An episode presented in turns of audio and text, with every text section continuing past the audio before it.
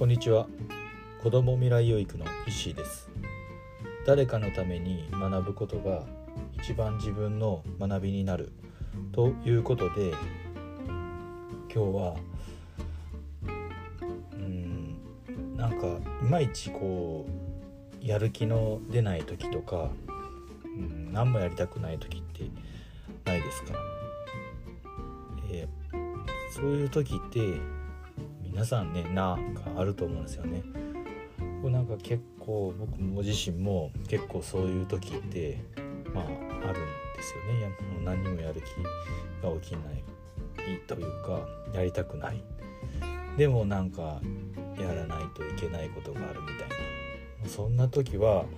もう思い切ってもう今日がね僕そんな日なんですけどなんかそういう時に限ってなんかやたらねなんか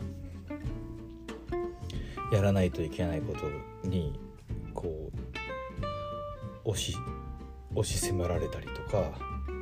なんか追われてたりとかするんですけど、うん、でももう、まあ、そういう時でもなんか、うん、気持ちが乗らないままでもまあなんかねまあやって、まあ、あとはもう本当何もしないみたいな。日をまあ日っていうかそういう時はね思い切ってねもう無理になんかやろうと頑張ろうとせずにもうそんな時はね本当に思い切っても何もやらないっていう時間を作ることも大切だなと、